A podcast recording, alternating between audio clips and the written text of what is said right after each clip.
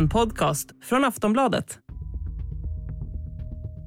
Innan vi har ett definitivt valresultat i Sverige väntar kampen om de sista mandaten som avgörs av onsdagsrösterna. Det är 12 år sedan. Då kom vi in i riksdagen. Jag tror vi fick eh, 5,7 procent till slut. Just nu har vi 20,7. Med största säkerhet går det i alla fall att konstatera att Sverigedemokraterna kommer gå om Moderaterna och bli Sveriges näst största parti efter Socialdemokraterna för första gången någonsin. Och många frågor kvarstår om det blir högerblocket som ska ta sig an regeringsbildningen. Vi kommer ju att ha lite, kanske helt andra krav som vi lägger fram på bordet. Som vad då? Ja, men det återstår att se. Det är klart att vi måste kunna diskutera ministerposter. Det är klart att vi måste kunna prata statsministerposten och talman. Och... Jag upprepar det som vår partiledare har sagt många gånger under valrörelsen. Med, med liberal, Liberalerna släpper inte fram Sverigedemokraterna i regeringen. Enligt Aftonbladets utrikeskommentator Wolfgang Hansson, som är dagens gäst i Aftonbladet Daily, innebär valresultatet att Sverige blivit en av Europas mest extrema länder. Vad menar han med det? Vad kommer det få för konsekvenser att SD med största sannolikhet är det näst största partiet i Sverige? Och hur har det gått för SDs systerpartier i Europa? Det och mer talar vi om i dagens avsnitt. Mitt namn det är Ronja de Bor.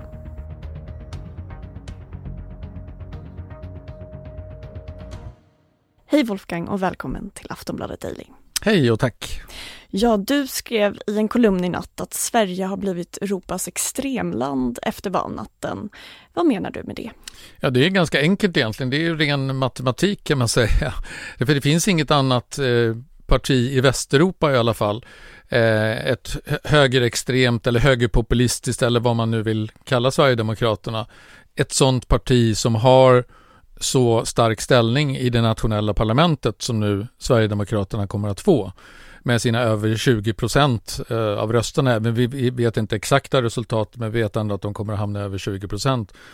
Och eh, de andra eh, partierna i Europa som ligger väldigt högt, de ligger alla runt 17 procent och det är italienska Lega, det är österrikiska FPÖ och det är Marine Le Pens parti Nationell Samling i Frankrike. Eh, och de är alltså distanserade av, av Sverigedemokraterna.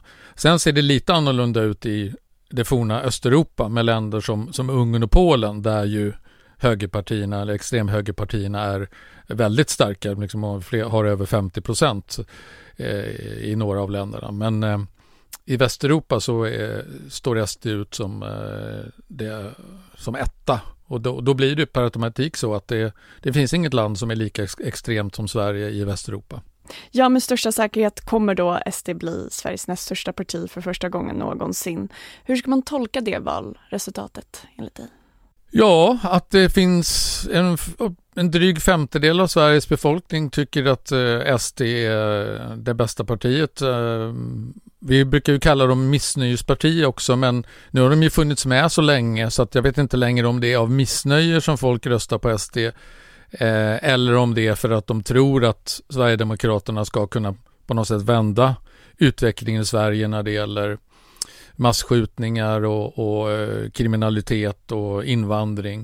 Eh, det är svårt att veta, men det är ju definitivt ett tecken på att de normala förhållandena i svensk politik, de här seismiska plattorna som har legat ganska still där Socialdemokraterna var det största parti och Moderaterna näst största, att de nu håller på att flytta på sig och att hela situationen håller på att förändras på ett ganska drastiskt sätt.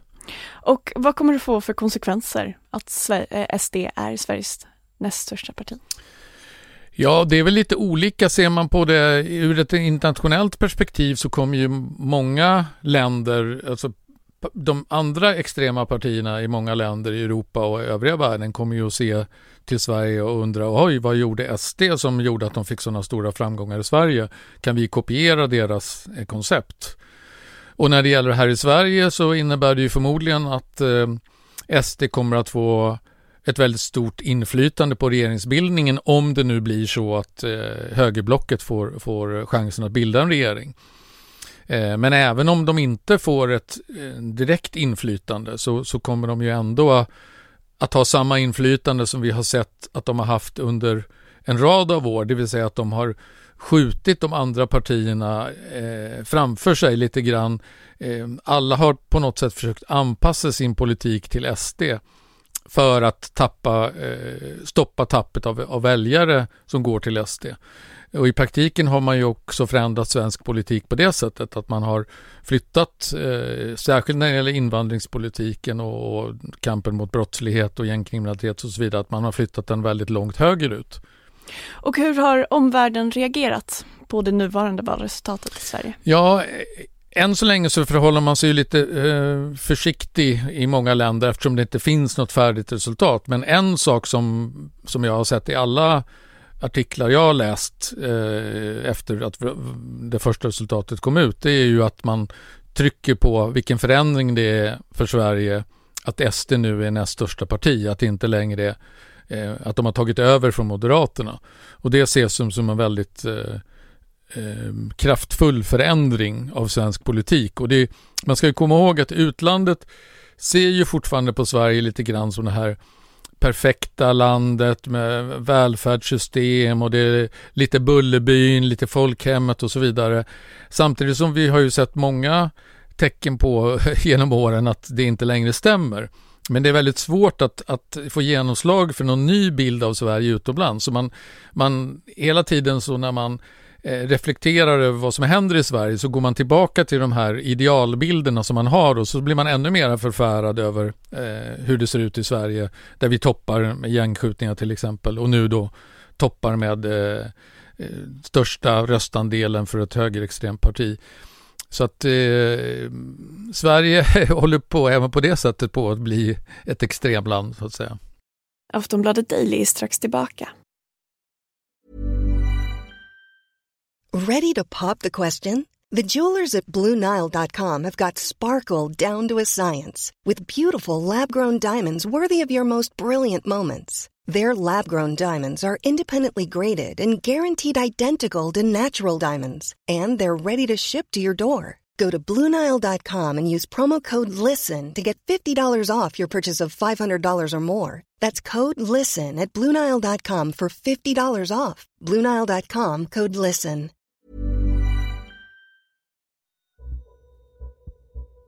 Sverigedemokraterna är på väg att orsaka en jordbävning i svensk politik, skriver brittiska The Guardian. Medan den svenska valrörelsen kallas för ovanligt aggressiv av The New York Times. Ja, det svenska valet följs med spänning av omvärlden. Så hur kan SDs framgångar påverka samarbetet med andra länder? Och sticker högern i Sverige ut genom att samarbeta med SD eller inte? Vi hör Wolfgang Hansson igen.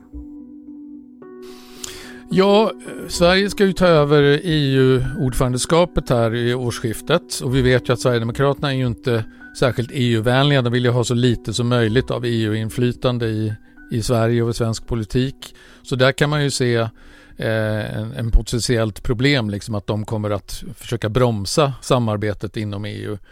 Vilket vi också ser när det gäller andra högerextrema partier runt om i Europa. Eh, nu har ju de lite grann tagit ställning mot Ryssland. Eh, samtidigt så var ju Åkesson lite oklar när han inte kunde ta ställning med om han eh, vilket, om man väljer mellan Macron eller mellan Putin.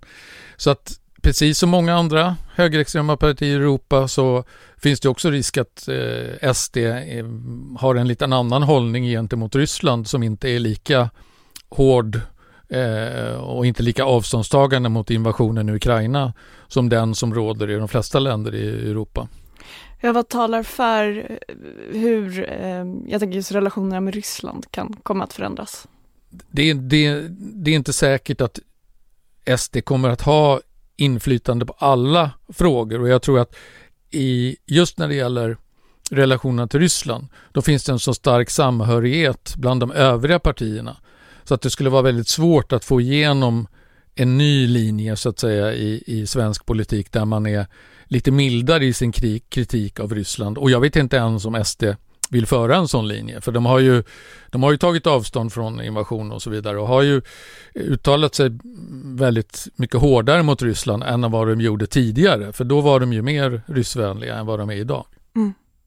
Och vi var inne på det förut, men vilka är SDs systerpartier i Europa och hur går det för dem? Ja, det går, det har ju, de har ju så att säga eh, det har gått bra för dem under en väldigt lång period, långt innan det gick bra för SD. Alltså eh, österrikiska FPÖ, de satt ju i regeringsställning redan 1999 och då blev det ju ett ramaskri för att det var ju oerhört liksom då i Europa att ett högerextremt parti skulle få sitta med i, i regeringen. Så då var det en bojkott av alla länder inom EU mot Österrike under ett halvårs tid. Vilket inte ledde till att det blev någon förändring men man ville liksom markera på det sättet. Och sen har ju då olika partier gått väldigt bra i olika val. Vi har haft det holländska Gert Wilders parti eh, som, som har till och med suttit i regeringsställning. Eh, vi har haft Lega i Italien som också har suttit i regeringsställning. Eh, vi har ett nytt parti i Spanien som har växt fram som heter Vox som, som eh, på kort tid har kommit upp i 15 procent av rösterna. Vi har eh, Alternativ för Tyskland i, i Tyskland eh, som är ett högerextremt parti men som de andra partierna liksom har hållit borta från makten. Eh, så att i nästan varje europeiskt land så finns det liknande partier som SD som, som har gjort väldigt bra ifrån sig och särskilt gäller ju det i det forna Östeuropa där ju länder som Ungern och Polen har ju gått in i en nästan antidemokratisk riktning med de här högerextrema partierna och försökt eh, har blivit liksom högernationalism eh, där man inte vill följa ens de grundläggande eh, reglerna inom EU, liksom hela fundamenten som EU bygger på. Och sticker då högern i Sverige ut genom att samarbeta med SD eller inte? Inte egentligen, för här, den typen av samarbete har förekommit i många länder. Eh, det är väl egentligen bara i, i, i, Tyskland, så här på rak arm i alla fall, som jag kan komma på, där Eh, de övriga partierna har sagt att de inte vill samarbeta med AFD, Alternativ för Tyskland. Eh, men i övrigt så, så har det ju skett olika typer av samarbeten. Vi har haft i Danmark där Dansk Folkeparti har varit stödparti åt olika regeringar under lång tid. Eh, vi har haft i Norge där Framskrittspartiet har suttit i regeringen tillsammans med Höyre. Eh, I Finland så har Sand, sitter Sannfinländarna eller har suttit i, i regeringen. Så att eh, det finns många exempel och, och, Sverige är väl ett av de länder som har hållit ut längst. Men på något sätt har det länge tycker jag framstått som att det har bara varit en tidsfråga innan samma sak skulle hända här. Eftersom vi har sett hur Sverigedemokraterna har ökat eh, sitt röstantal i val efter val och, och det är klart att det, det, är väldigt svårt att hålla ett parti utanför inflytande om de har en femtedel eller mer av väljarna bakom sig. Som du nämnde då så har flera av de här partierna suttit i regeringsställning eller utgjort regeringsunderlag i flera europeiska länder de senaste åren. Men hur har det gått för de här partierna efter att man har nått en maktposition? Ehm, det är väl lite blandad kompott. Eh, Dansk Folkeparti har ju rasat väldigt kraftigt i opinionen. Det kan ju bero på att de har bytt ledare och att det har kommit andra partier som har tagit, intagit ungefär samma ståndpunkter eller ännu mer extrema ståndpunkter än vad de har haft. Eh, Sannfinländarna har ju då splittrats eh, och sen återkommit. FPÖ Österrike var ju ett tag slagna i spillror men har återuppbyggt sig, kom med i regeringen, eh, råkade ut för en skandal så de var tvungna att eh, avgå ur regeringen men har ändå 17-18 procent av, av rösterna. Så att ehm, eh, man säger ju ibland så här att ja men eh, låt de här partierna ta ansvar så kommer det visa sig att de inte klarar av det och så kommer de att liksom bara försvinna ut i tomma intet. Eh, och det finns ju exempel på det. Eh, men i det stora hela skulle jag säga så eh, har de här partierna kommit för att stanna. Åtminstone i den tidsepoken vi lever nu. Liksom det, det finns inga tecken som tyder på att, att de plötsligt liksom skulle implodera. Och vad kommer då avgöra vilket öde det är som väntar SD, tror du? Ja, det avgörande här nu i första hand, det blir ju om, de, om det blir högerblocket som får bilda en regering. För då kommer ju SD garanterat att ha ett väldigt stort inflytande. Eh, även om de inte får några ministerposter så kommer de ju att, att kräva betalt i form av att de får igenom sin eh, politik. Att de andra partierna blir tvungna att svälja en del av deras eh, hjärtefrågor och den, de lösningar de, eh, de vill se. Skulle det vara så att det blir de rödgröna som får bilda regering, då kommer ju SD fortfarande att vara ute i kylan på det sättet. Men, men samtidigt har de ju, i och med att nu eh, Moderaterna och KD har omfamnat SD, så har de ju liksom blivit etablerade på ett helt nytt sätt.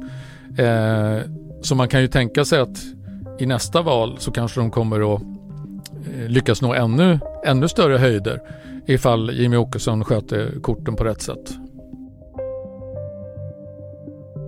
Det säger Wolfgang Hansson, utrikeskommentator på Aftonbladet som var dagens gäst i Aftonbladet Daily. Mitt namn är Ronja de Bor. Vi hörs.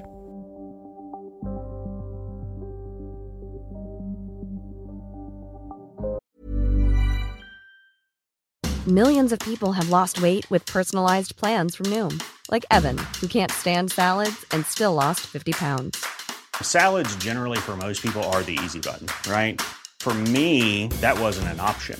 I never really was a salad guy. That's just not who I am. But Noom worked for me. Get your personalized plan today at Noom.com. Real Noom user compensated to provide their story.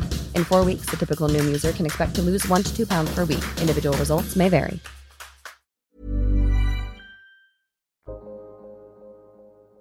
Du har lyssnat på en podcast från Aftonbladet. Ansvarig utgivare är Lena K Samuelsson. Tired of ads barging into your favorite news podcasts? Good news. Ad-free listening is available on Amazon Music. For all the music plus top podcasts included with your Prime membership. Stay up to date on everything newsworthy by downloading the Amazon Music app for free or go to amazon.com slash news ad free. That's amazon.com slash news ad free to catch up on the latest episodes without the ads.